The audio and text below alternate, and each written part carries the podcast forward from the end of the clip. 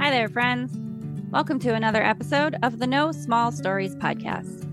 This episode, I get to sit down with Ike Turner, a musician extraordinaire. He is involved in so many different projects and plays so many different instruments. I really enjoy his energy, great person to talk to, and I am thrilled with the conversation that we had. I do hope that you will enjoy it. This episode, Shane had to sit out, but don't worry, he will be back soon. For now, enjoy this awesome conversation that I got to have with musician Ike Turner.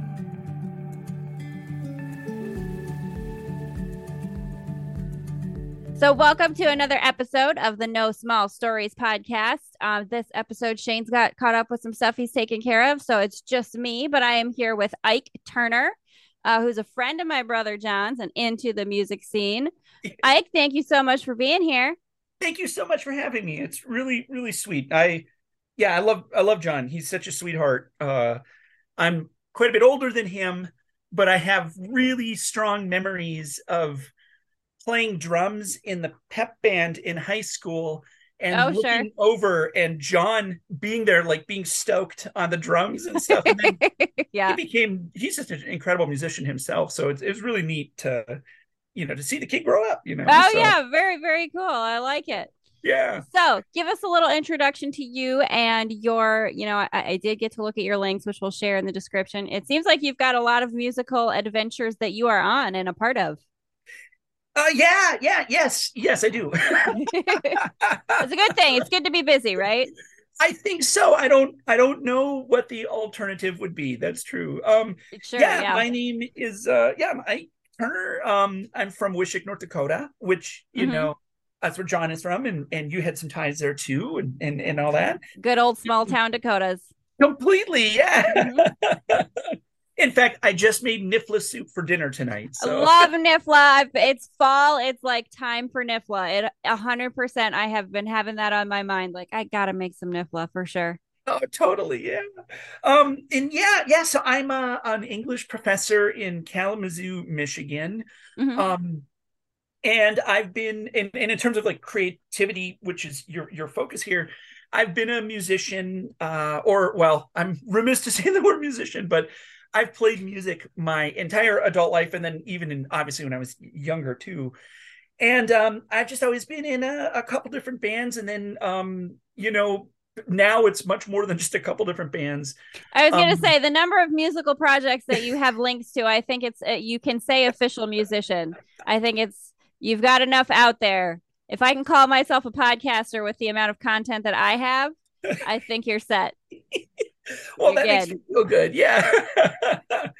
And when you get older, it just, it gets easier in terms of where you find your priorities want to be, I guess. And I have a super rad partner, my wife, Melanie, who is a musician as well. She plays in a band as well. And I think we try to work on our balance of like when each of us can go to band practice or go play shows or do whatever, so mm-hmm. I'm super lucky, No, that's really cool when you have someone who's supportive of your creativity and also is, has their own creative things that they're doing. I love that. I think that's great.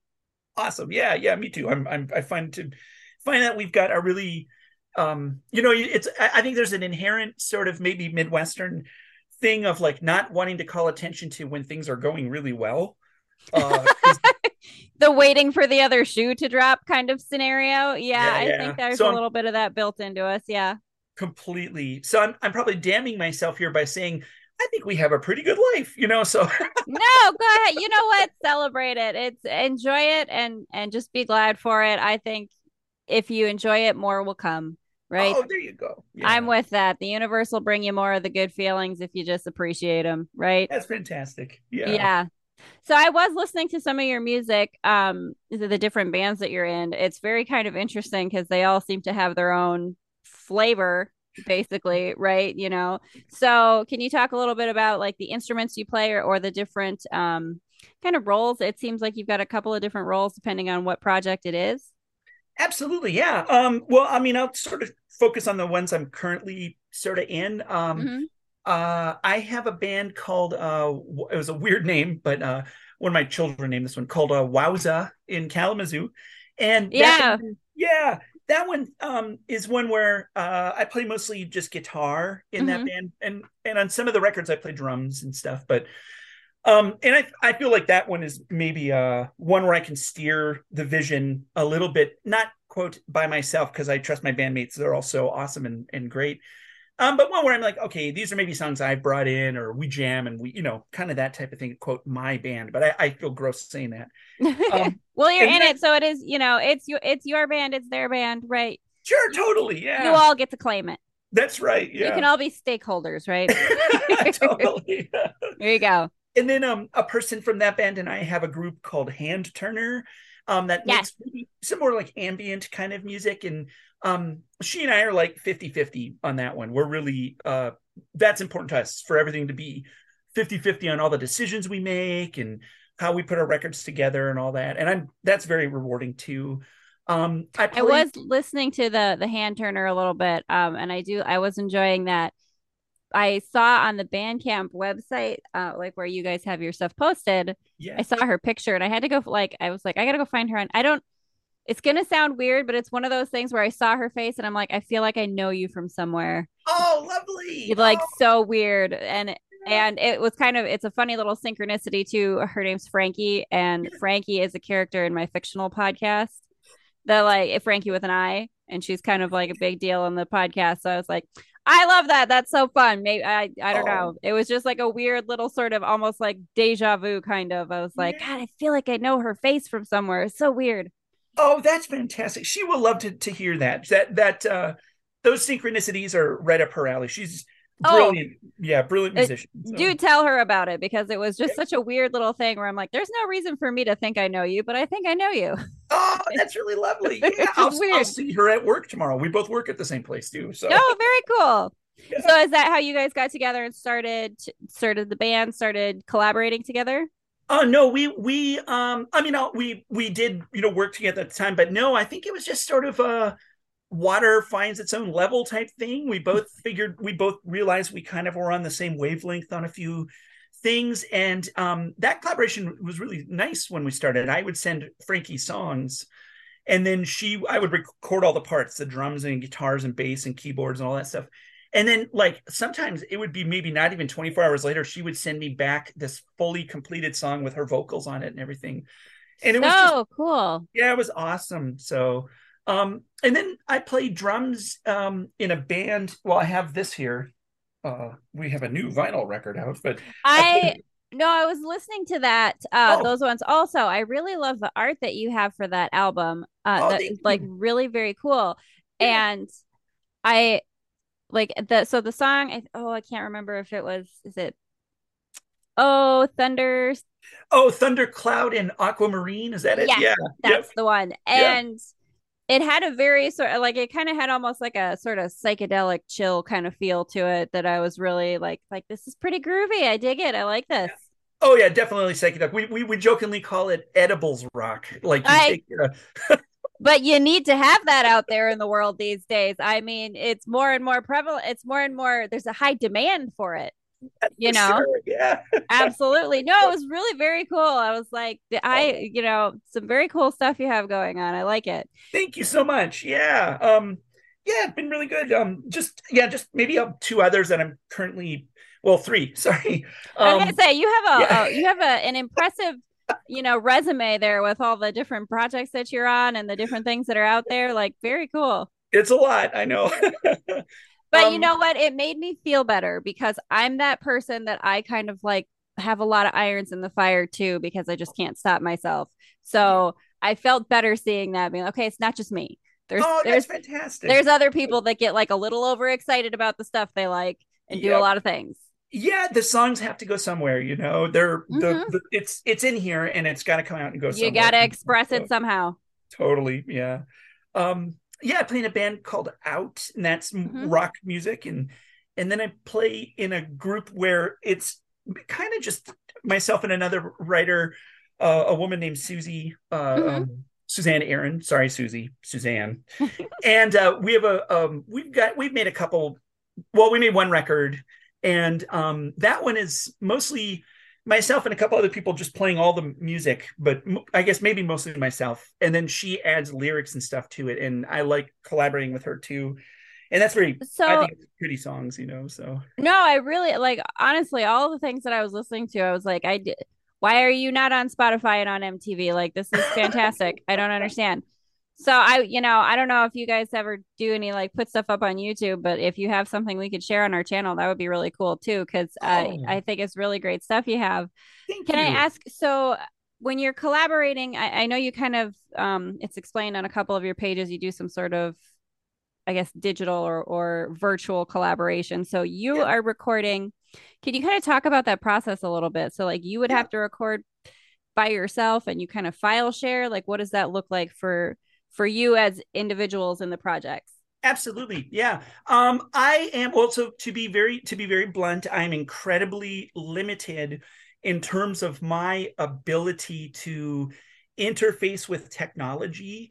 I use only my my phone as my recording device. Really? And that means like only the kind of crappy microphone on my phone. And so how a song goes for me usually is I get a rhythmic idea, or I'll be playing guitar while I'm watching television or watching the news or watching the fights or whatever, and then I'll come up with a song. And I play the drums first, and then I layer everything over the top of that. And I think if a real recording engineer or a person who's quite adept at home recording would look at my process or hear it, they would be just like horrified. But you're still doing it, and that's what matters. Yeah, and when it all comes together, I'm kind of into the sound. I like that it sounds kind of wild or crappy or something. You know what it is. It's got like, I think maybe that's part of what made me. Give me the psychedelic kind of vibes on the some of that music was that you have that sort of like 70s recorded in a basement kind of vibe, you know what I mean? Like there's something very sort of crunchy, organic in a fun way. So I like it. Oh, thank you. And then, there's other bands I'm in where we go to, nice studios or like big studios or whatever and make our records. And I like that too. I really love when an engineer gets a cool drum sound or a good guitar sound.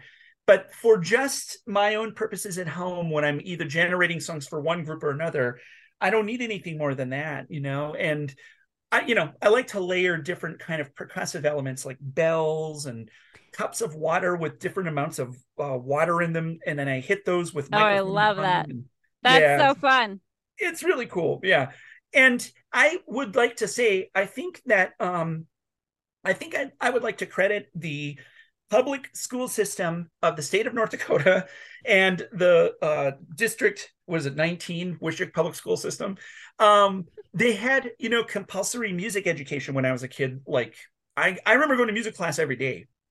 Maybe I'm wrong, but I remember it being basically. No, I remember when I was in high school, so I'm a little older than John, but like when I was in middle school, high school is when like the band funding really got cut and dropped. Oh, and so it became not mandatory anymore. And, the opportunities really with music and art kind of shriveled up. And but, I think what is kind of, even though you have that in some of the public school system, I do think that what you're seeing, with things like cell phones and various things, like I have younger siblings and like my younger sister likes to play her little ukulele that she has and play around with music. And it's like, that might not necessarily be in the schools anymore, but there are so many things available for young people now. I mean, you have YouTube, you can learn how to play an instrument from somebody on YouTube or, there's so many various different ways that you can get into creativity. So, yes. There is at least a little bit of technology has taken up the slack in some areas like that.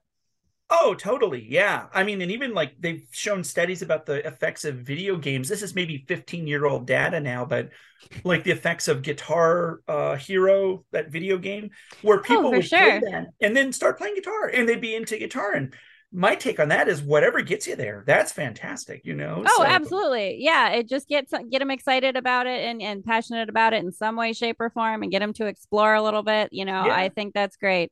Yeah. Yeah. Big fan of that. So. Absolutely. Very cool. Yeah. So now I find this a little bit interesting because John talked about that too, that you start, and I don't know anything about music, but you start with the drum line first. Yep.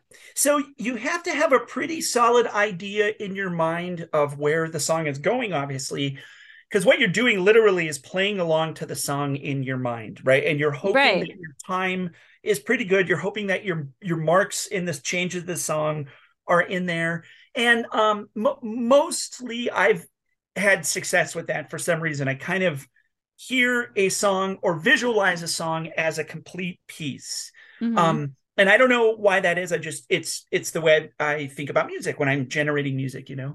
So I can really kind of play along to the song in my head. I don't usually play to a click track. I've done that before, but it didn't work too great for me.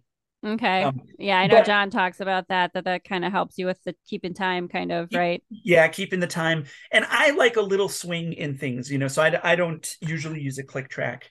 But then, yeah, I think I could kind of get that vibe though in some of the music. Like there's a very sort of, I don't know if flowy or fluid is kind of the right way, but like I definitely dig it. I like that vibe. Oh, great. Yeah. I mean, I'm happy now on my dotage. There you go. I'm happy to play the same song for 45 minutes. You know, I'm completely happy doing that. And what a wonderful blessing for you. Like some people us younger people, we've got the short attention spans and we can't hang on to it. So, you know, enjoy that and be happy for yourself that you have that. Yeah. I don't know if anyone would ever want to sit and listen to that, but I'm happy to do it. So there's an audience out there for everyone. I firmly believe that. So there's gotta be, I mean, look at all of the YouTube videos that are like 24 hours long for relaxing meditation, whatever, you know, so I bet you could absolutely do that. Yeah, and there's crazy that speaking of that, like, you know, I saw one. Oh, I swear to God, I saw a YouTube video not too long ago that I was trying to figure out the timestamp, but I think it went on for like days. And it was a song that they slowed down by 5,000% or something. And it was just basically tones. It was such a weird trip. It's like, my God, these people are really exploring the further reaches of weirdness.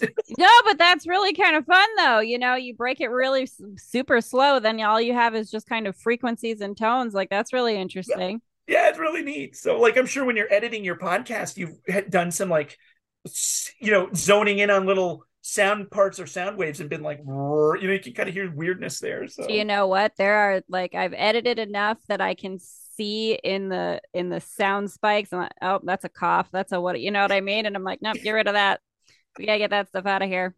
That's like you know, you watch it and you can start saying like, oh no, I just said you know, certain words that I know I say over and over again, like or what, and oh, gotta get rid of that. Oh, that's fantastic. Yeah, that's great. Yeah, that was a trick with podcasting that I learned recently that blew my mind. I have a friend who does that for a living. He removes all of the ums and the pops and the clicks and tightens things up. That's what he does. Oh, really? And I was just like, are you kidding me? And I'm like, what is that what you do? And he's like, yeah. I do that at my computer. Mind blowing to me, you know? Yeah. I mean, good for him if he gets paid for it. You know, I'm still doing that pro bono right now. Donate to our Patreon, please, kind of thing. But, you know, yes. We'll get there one day where I can pay somebody to do it. Absolutely. For real. But no, you do. You get used to seeing those spikes that are, you know, nope, don't want that one. Yes, totally. Yeah. So right on. I like it. So with you say you record your different tracks. Yeah. Like every instrument separately, basically. And then you send those files to, you know, different people in your projects.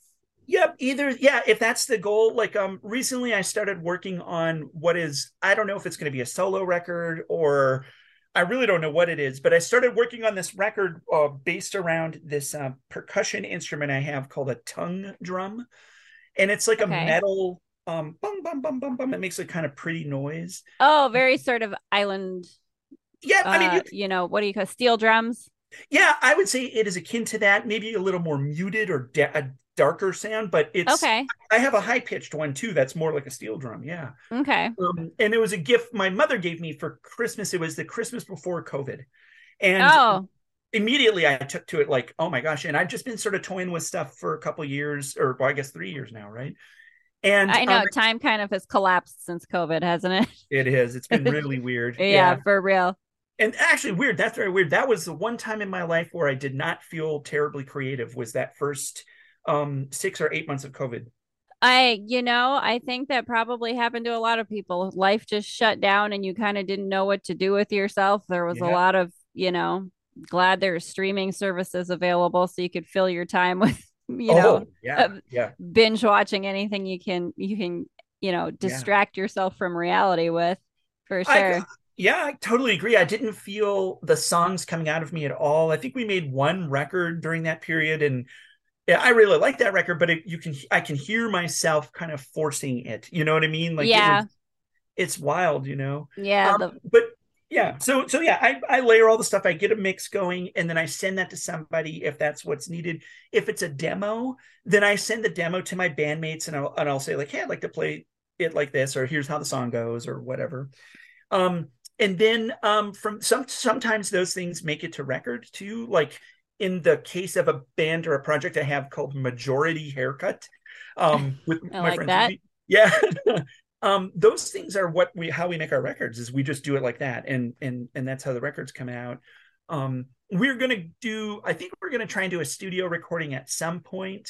I just don't know when or I don't know what's going to happen there, but is that something where you like rent a studio space, or do you?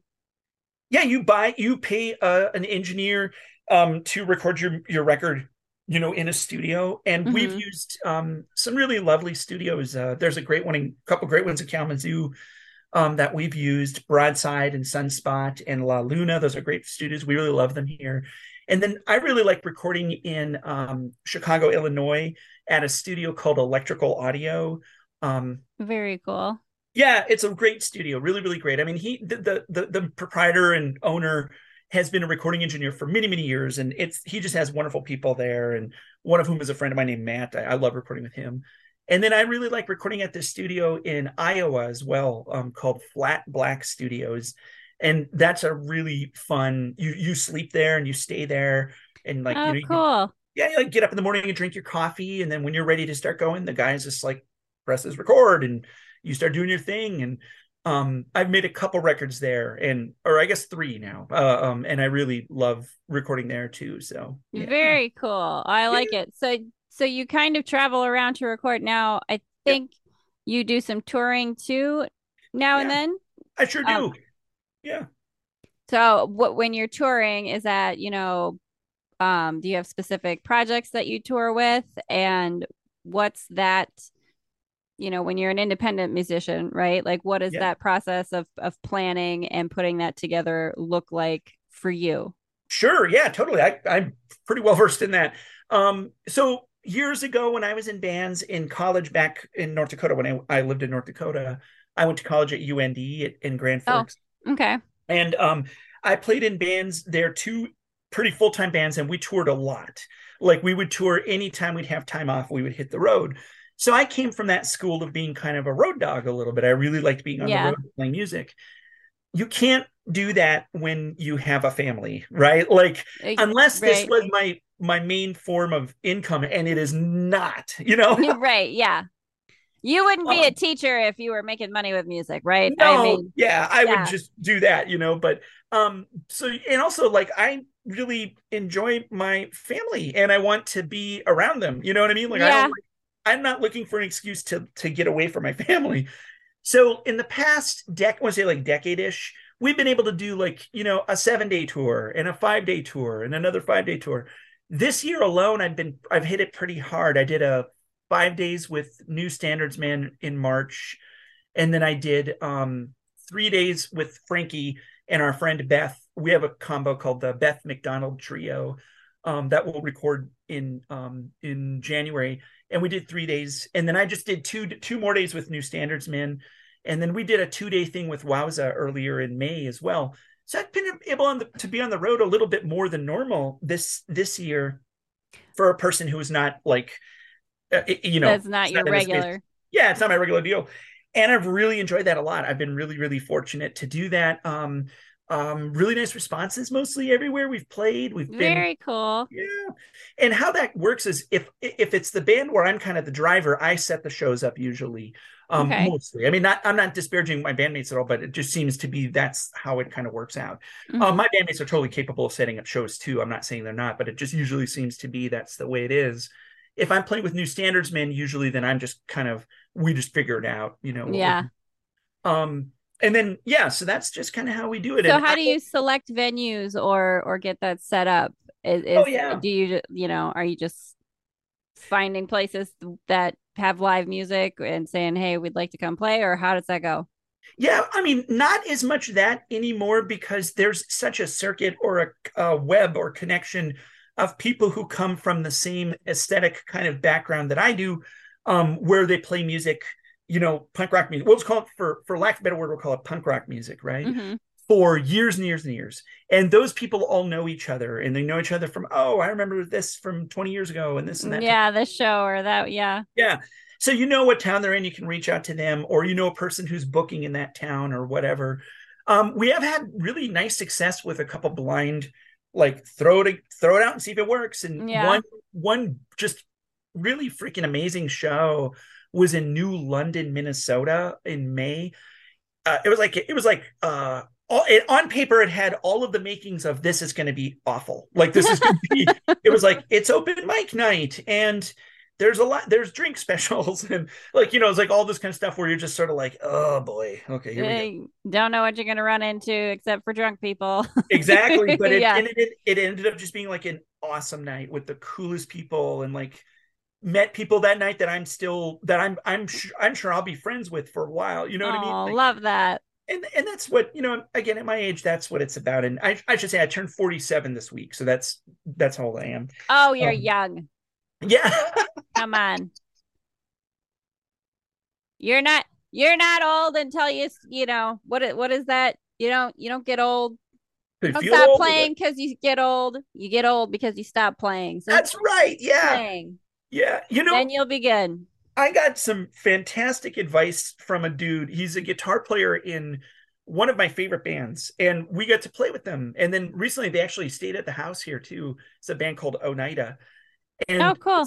Yeah. And this guitar player guy, like this was years ago now, but I was getting ready to have another baby, or we were getting ready to have another baby. And he was just like, and he was so simple with it. He was like, you know, if I can shred, then I can be a good dad. And if I can be a good dad, then I can shred. And it was such like, it was like stoner wisdom. Yeah, yeah, but it's, you know what? Sometimes that's the greatest kind. It totally worked. It was just simple to the point. You know? Yep. Oh, yeah. I love it. Yeah, it was really cool. That's really so great. You know, I think as much as we kind of talk about on the podcast, you know, for people who are creative people or doing this kind of on the side and might want to make it a full-time gig and would like it to be what they do.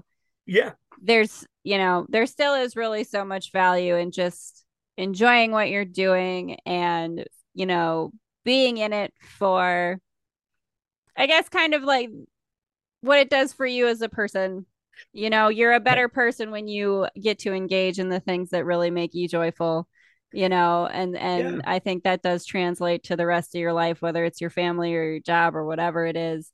If you can get into those things and really enjoy yourself, it does, you know, your quality of life is better in all aspects of it because you have that outlet and that creative channel available to you. So, you know, I think that's really great. I think that there's an idea too that I hold to is I would do this on my own if no one ever paid attention to it at all. And sometimes it feels like no one is paying attention, and I still get an incredible amount of joy out of it, you know? I love that. That's such a beautiful thing. Yeah, I'm really, really lucky.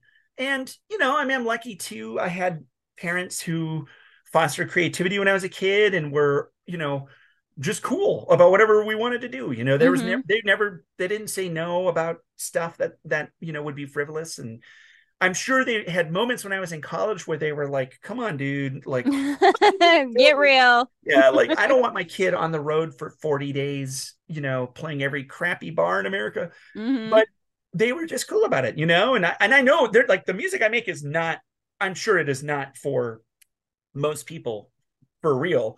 But they're really, you know, they're really supportive still, even as an older guy, you know, they're still this super supportive like they were back when I was a kid. So that helps if you have, I don't know if you have kids or anything like that. I don't, just dogs, you know, so yeah.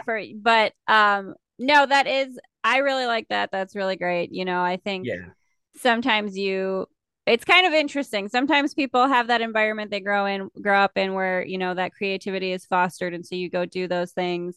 Yep. And sometimes it comes from the opposite situation, you know, where you're really not encouraged and it becomes sort of like a rebellious thing that you do, right? That you're going to go and yep. and, you know, play out your highest joy anyway and engage in those things anyway. Yep. So, but that's really, you know, you are definitely lucky to have that environment, though, where it was encouraged and you were just kind of given that free rein to do that. Yeah. Yeah. I think so. I feel like I am. Yeah.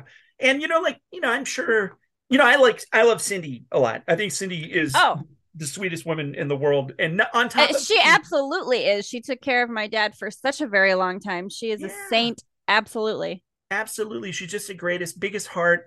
Probably the best cook on the earth, you know, like I would have to agree. I mean, if planet Earth was going to send a representative to another planet for food wise, Cindy is the one that she is our Earth representative in the food world. 100%. I agree. Yeah. 100%.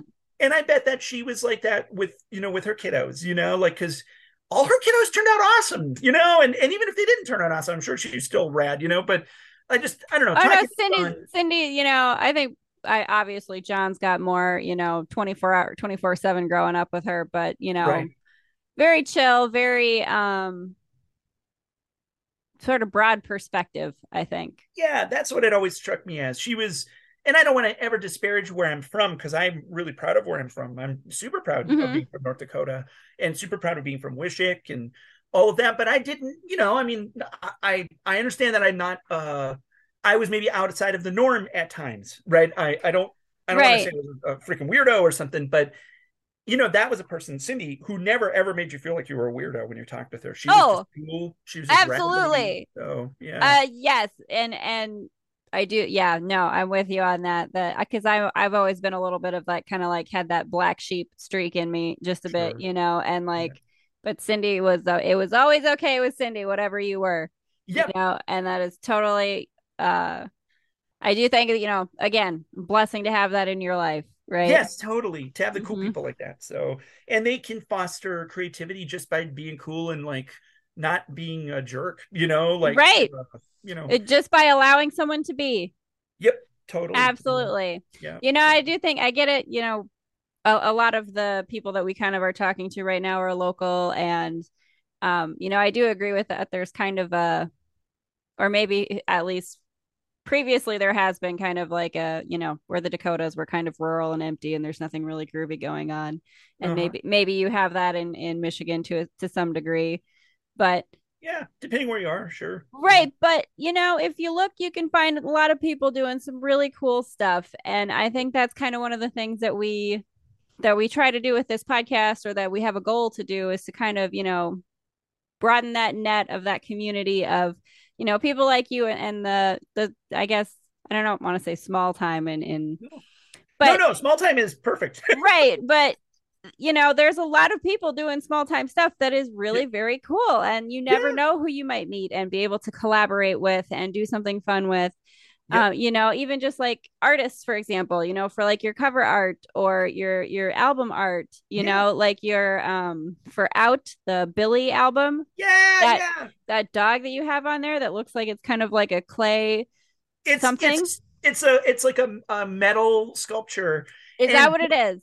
Yeah. And Billy was a real dog, and Billy was a Boston Terrier, like that dog.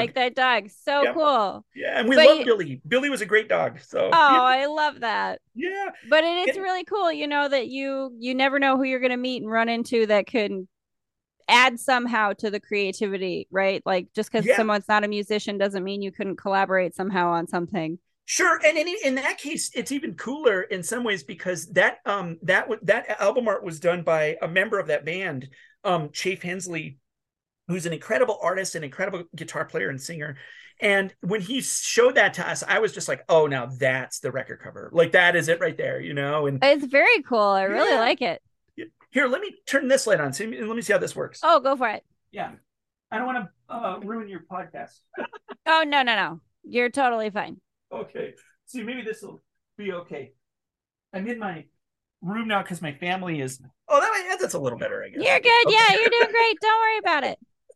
cool. We're very, we're very DIY here still so far. So, great. Very much have some of that going on for us. Oh, great. I love that. Excellent. Yeah. Which gets to kind of, there is a point though, where I would be ignorant or lying, I guess, if I didn't say, at some level, even when you're an artist, just making, you're a writer and, mm-hmm. You write. And at some point, I'm sure you're like, I hope somebody reads this. And then also like, maybe if these things start to pay for themselves a little bit, that would be nice too. Yes. Which becomes a concern. It's one I've been really bad at thinking about in my entire life. I've never been good with that aspect of what we're doing. And right now, a friend of mine, Frankie Hand, mm-hmm.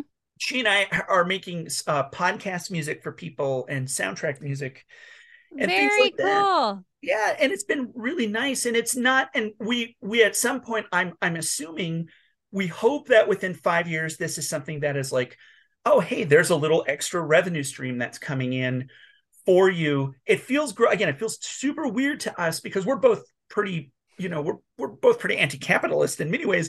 Yeah, but I think it comes down to, I think that, well, there's bills, but, and Shane and I have talked about this before, the idea that there's literally billions of people on this planet and we have the internet now. Like, yeah. There has to be enough people that would be into your stuff that you could have an income and a revenue stream from it, whatever you're doing, whoever you are, wherever you are. Yep. Right. There's so many different ways. And I, some people might see me as being a little wooey woo for it, but like, I am very much in a space of just, if I continue to think positively and feel positively about it and speak positively about it, the universe has to line the right things up. And yeah. Same thing with, that's, I think that's in my mind, I think, okay, I would love for us to have a bunch of Patreon subscribers so we could totally pay you to start, like have an intro song for us. And I'm sure that, there's so many podcasts out there. That's that's a great thing to get into as a musician, doing podcast music intros or even, would you ever do like, I don't know if jingles is the right thing to say anymore, but. We've done music for people who play role play games. We've done music for soundtracks. We've done music for documentary films, literally anything, because from our perspective, music is like the most beautiful thing, right? It's a beautiful thing that we are gifted with, that we get to play it and listen to it. And agree, 100%. We're super open to anything and we really like challenges too. So that's been really fun. Frankie and I were kind of trying to figure out how to write some pop songs. And, very fun. Yeah. And like, if you need help with lyrics, I would be super down. I'm not musical necessarily, but like I can get very lyrical with like sort of the poetry type stuff that I like to write. So, oh, that's lovely. I may be writing. Yeah. Yes. No, absolutely. Yeah. And I think that like, it's really great that you're willing to try and do those different things because when it, as a writer, I always think, and I come from a background of having gone to film school, right? So, really? Yeah, like where did you go? Minnesota State University, Moorhead. Oh, wonderful! Yeah. So music is such an integral part. When I think of like storytelling for my writing and things like that, and I produce my fictional podcast, that that's one of the things that I wish I could put more into it is, not just like the performance of I wish I could have someone who did voice work, but putting together a sort of full production where you do have music and soundtrack, because that really does, it adds so much to the story, right? Like there's something in music that really bolsters storytelling. And that's why it works for film and TV and creates that atmosphere, right? Like it really enhances what you're doing. Totally. And gives you I guess the term better than I would, mise en scène. Yeah, the complete scene of everything where that there is even a manipulative power to it. And I love that there is a manipulative power when the strings swell at a highly nostalgic point or Jaws. Things get tense, I really love that, Yeah, Jaws would not be the movie it was without that soundtrack. Absolutely. Completely. Yes. Oh, so many. Thinking of the Doors music in Apocalypse Now, even, and I'm by no means a major Doors fan, but I can't imagine any other music in the world working there, you know, in that right. You know, there are some iconic scenes of, you know, movies and things that if it didn't have the soundtrack or the music that went with it, it just wouldn't have the same gravity. It wouldn't have the same atmosphere. Right. So yes, totally. Music is such an important part. You know, I love music just in and of itself.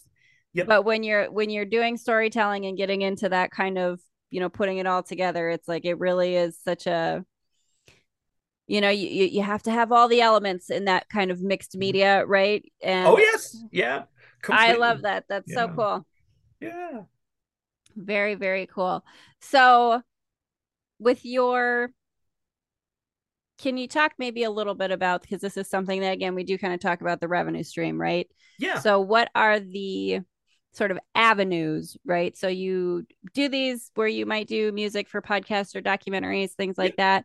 But what other things are on your projects? You know, I see you're on Bandcamp and albums are available for purchase. So can you talk kind of about the different channels that you go to for selling your music or profiting from your music? Yeah, there'd be, I guess, three right now.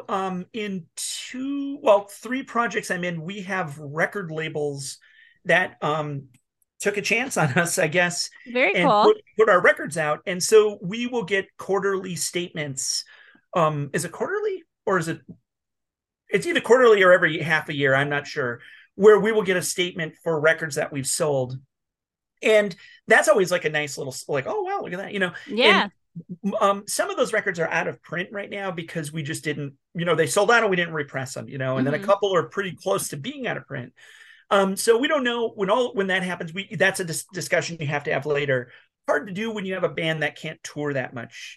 Touring is where you make your money if you're in a band, right? That's how you can make your money if you're in a band. It's because you can sell T-shirts and you can sell records. As I say, ticket sales, merch sales. Yeah.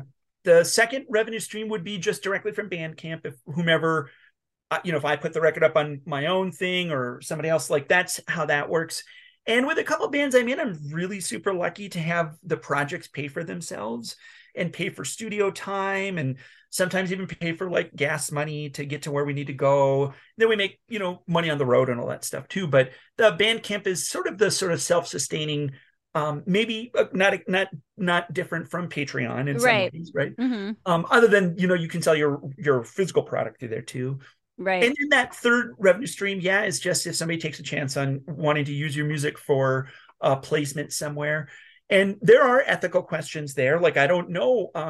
Like, I mean, I'm not a prude, or I'm not I'm not a teetotaler necessarily, except for when it comes to alcohol. I'm a sober guy, right? And I've been sober for, 16 or 17 years. Mm-hmm. And so I don't know if I would sell a song to an alcohol company, you know, like I have to think about that.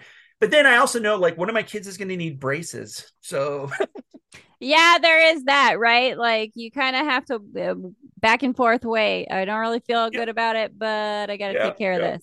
Yeah. I don't know. Like I'm not sure, like if Halliburton said, we'll give you $1 million to put your songs in a tank commercial where we're blowing people up. I don't know if I could do that, but yeah, that one might be a little rough, but you know, but on the other hand, somebody's going to be the one to sign that deal. So, you know, you know, why not be you?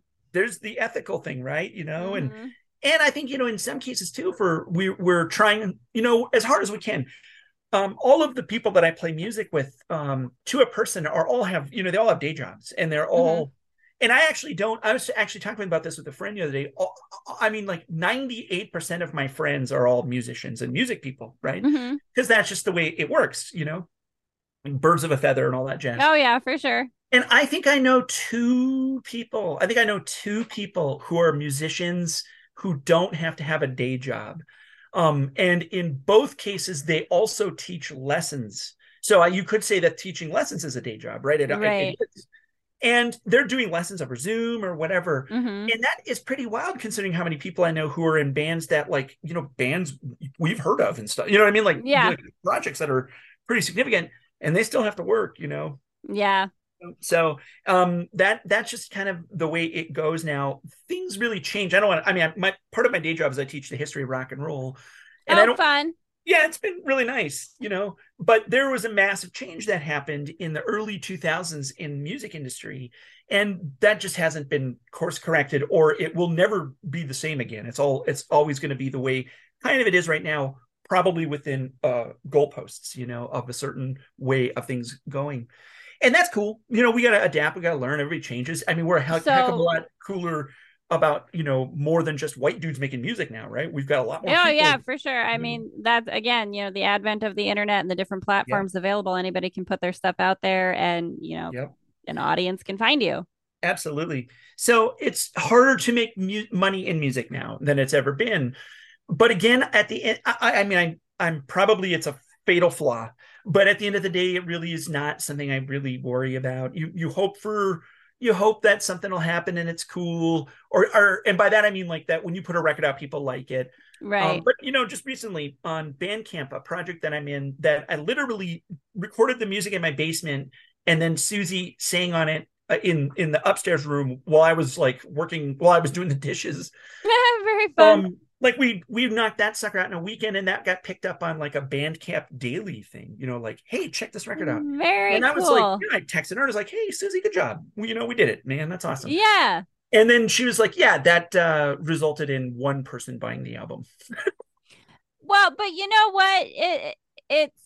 That's one person, you know, call it a win. That's right. A win is a win. Yeah, totally. You know, and I love that record. I think that record's fantastic. You know, it's a weird little thing, and it's real loose. But I, you know, like it's one of those things. Like we were happy with it. Susie's happy with it. My wife played on it. She's happy with it. Beth, our friend Beth, played on it. Beth McDonald, you know. So we're happy with it on our end. You know, it's just so weird. You have an idea of like you see the Bandcamp Daily. Oh, that's a popular band, and then you're on it and you're like, yeah, no, it's not. That's not how that works. Like, well, but you know, the brilliant thing though, I think, about where we sort of are with a lot of the technology and the availability of things is, you know.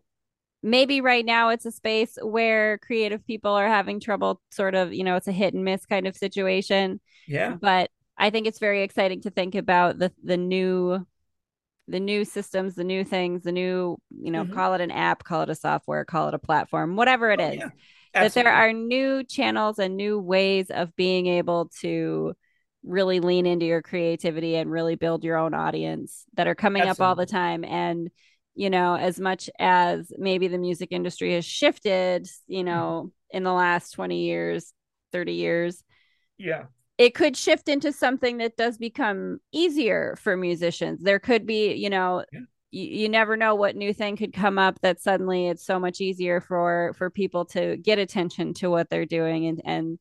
So I think that's something, you know, for me at least, I know everybody wants to be worried about things like AI and what have you, and that it's all just the downfall of the sort of natural organic artist or what have you. But I like to look at it as there's more tools coming available to people so that you can fine tune what it is you already do or, you know, enhance what it is that you already do. Yeah. And who knows what else is coming, right? Oh, I agree. Yeah, completely agree. And I am more hopeful than I'm dismayed. You know what I mean? I'm more hopeful about like, oh, something pretty neat is probably going to happen in 10 years. With whatever, you know, with X, Y, or Z, you know, so. Yeah. It could with music too. You never know, right? That's true. It totally could. As a film school person, what has been your favorite movie of the last couple years? Oh, you know, I'm really kind of...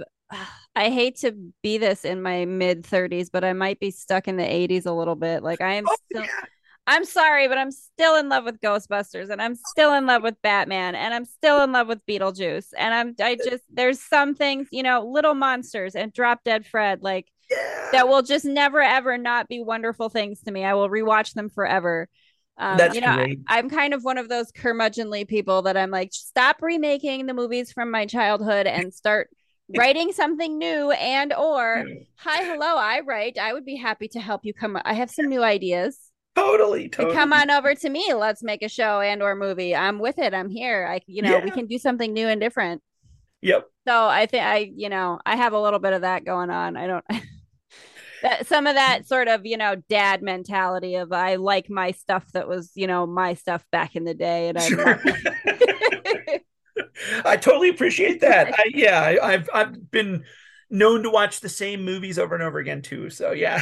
Yeah, no, it's one of the things that, you know, and I think we've talked about this before on some other episodes, but I think for me too, there is a certain amount of, in the big blockbuster movie world, I think a little over, I don't want to say overproduction, but maybe overusage of CGI, that there's something that becomes very uniform to lot of things. And that's kind of what I like a little bit about some of the more DIY things, you know, even in film or in music, whatever it is, that there is something a little bit more interesting to me in something that isn't like beautifully polished and perfect, like Hollywood, you know, the big things. There's something a bit more interesting and unique in that to me.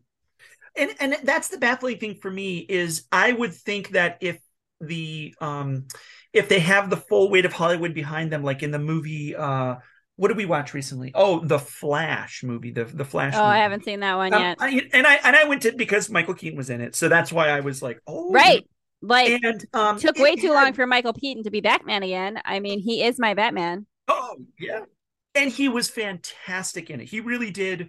He was really, really good in that movie. Like objectively, he was quite good in that film. The CGI, the effects, the visual effects were absolutely abysmal. It was like I had thought this stuff was going to get better, right? And it's absolutely getting worse. Like I would wager that some CGI stuff from even 10 years ago or whatever is far, far, far better than what was going on in this film. It was bananas. I couldn't believe it. I was like, there's a, I don't know if complacency is the word, but doesn't it? There seems to be a bit of a plateau that it's hit, right? Where in that sort of realm where there's only so much you can do with that computer generated stuff. Like there is, No, go ahead. I've read that they're grossly overworked, and that's the problem. Is that the people who do that job? There's only a finite amount of them. There's not like, you know, tens of thousands of people who do it. There's tens of thousands of people work on that stuff. But that they're so overworked and the deadlines are so strict they have to just kind of say good enough. Right.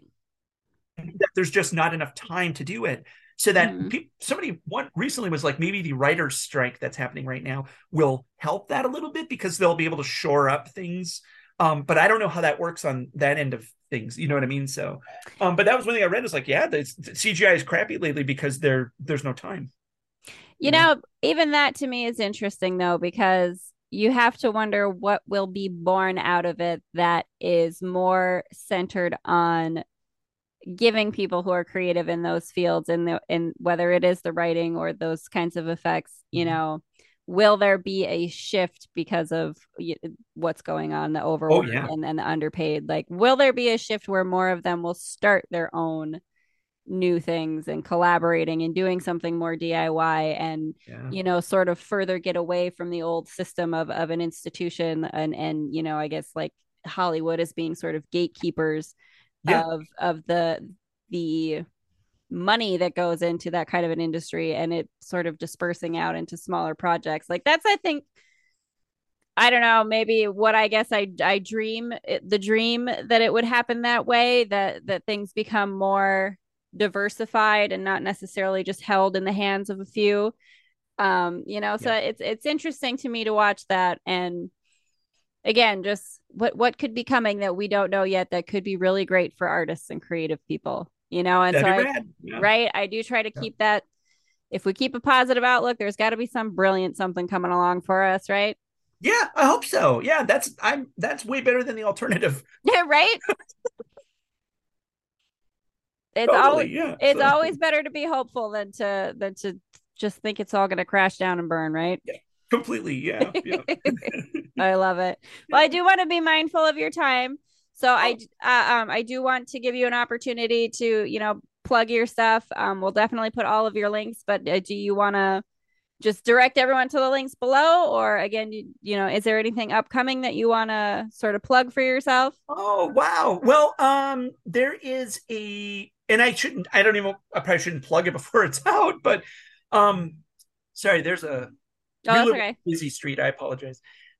There is a new Hand Turner record that is done and we're almost done mixing it. It's got like two little tweaks for mixing, and I'm really super happy with this album. I'm really happy with it. I think it's fantastic, and I can't wait.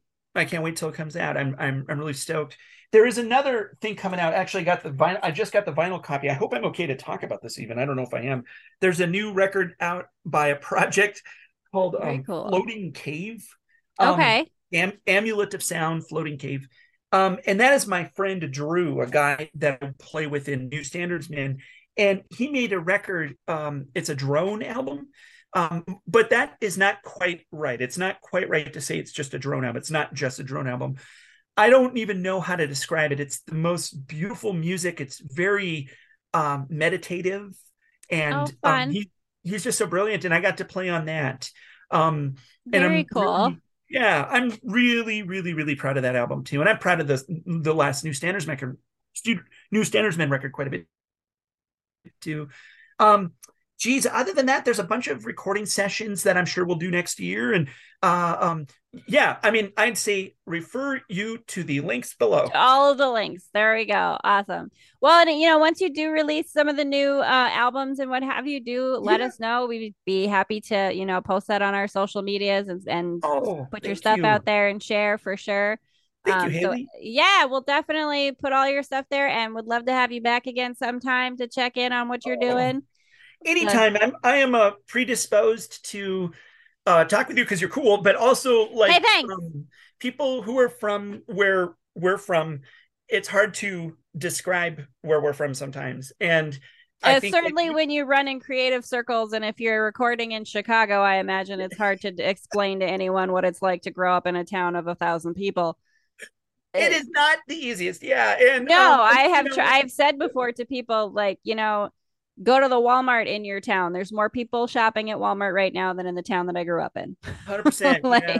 And was it from Eureka? Is that where it was? Yep. Eureka. Yeah. So Eureka is also very small. And I think Eureka also has really good sausage there too, don't they? I think there was a good sausage. I think we could probably have a little bit of a rivalry going, Wishek or Eureka, who's got better sausage? I think we could have an argument. We may have to do some kind of a taste testing thing. If you come back to the Dakotas, we'll get John. Oh, count me in. Yeah. Oh, I would make a trip back for that. Last year, just briefly, talking about freaks on the prairie. I went back to, back to Minot last year and kind of was a sort of ad hoc mascot for this bakery in Minot. Okay. I think John told me to ask you about this, I think. Yeah. How did you become the roll troll? Yeah, and Prairie Lights. Is that what it is? No, Prairie Lights is the bookstore. Prairie Sky. There we go. It's the greatest. It's the greatest bakery. They're the greatest people. The sweetest collection of humans working in one place. I swear to God, they seem to really treat their people really well, and their people treat them well. And anyway, I love those people. They're great. Yeah, I love it. Zach and Jasmine. So anyway.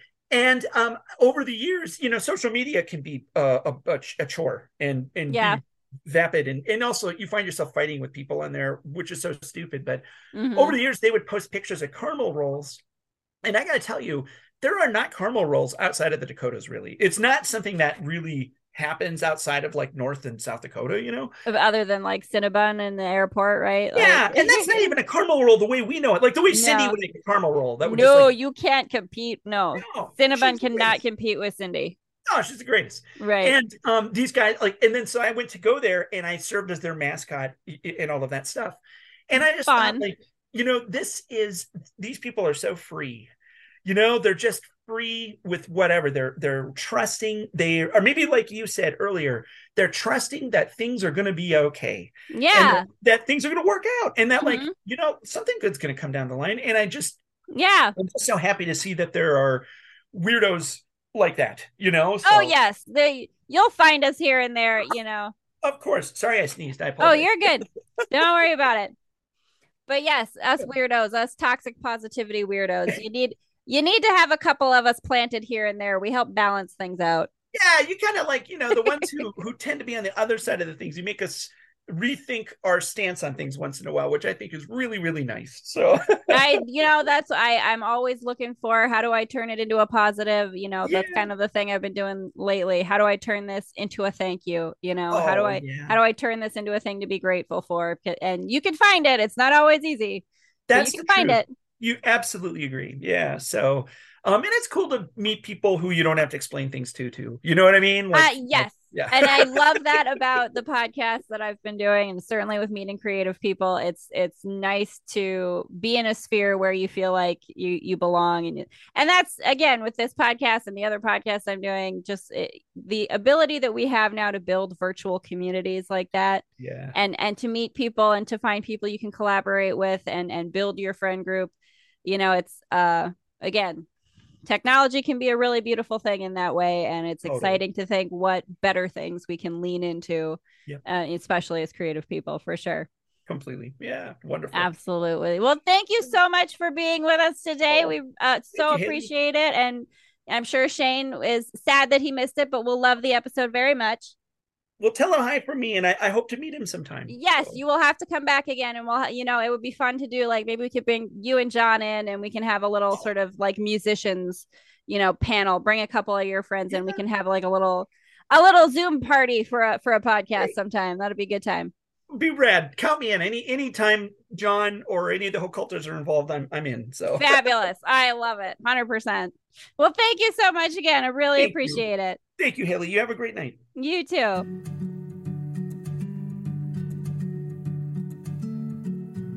Hi again, friends. I do hope that you enjoyed that conversation that I had with Ike Turner. And I do hope that you will check out all of his links below. Listen to some of the music that he has available out on the many projects that he is involved in. I really loved that conversation we had. I do hope that he will come back sometime and chat with us again. If you'd like to support more episodes of the No Small Stories podcast, you can support our Patreon. That's patreon.com/NoSmallStories. And you can follow us on Instagram @NoSmallStoriesPodcast. Thank you so much, everyone, for listening. Do please like, share, subscribe, leave a review, a comment, all those good things that listeners can do. And until next time, remember, no matter how small you start, your story is always a big deal to us.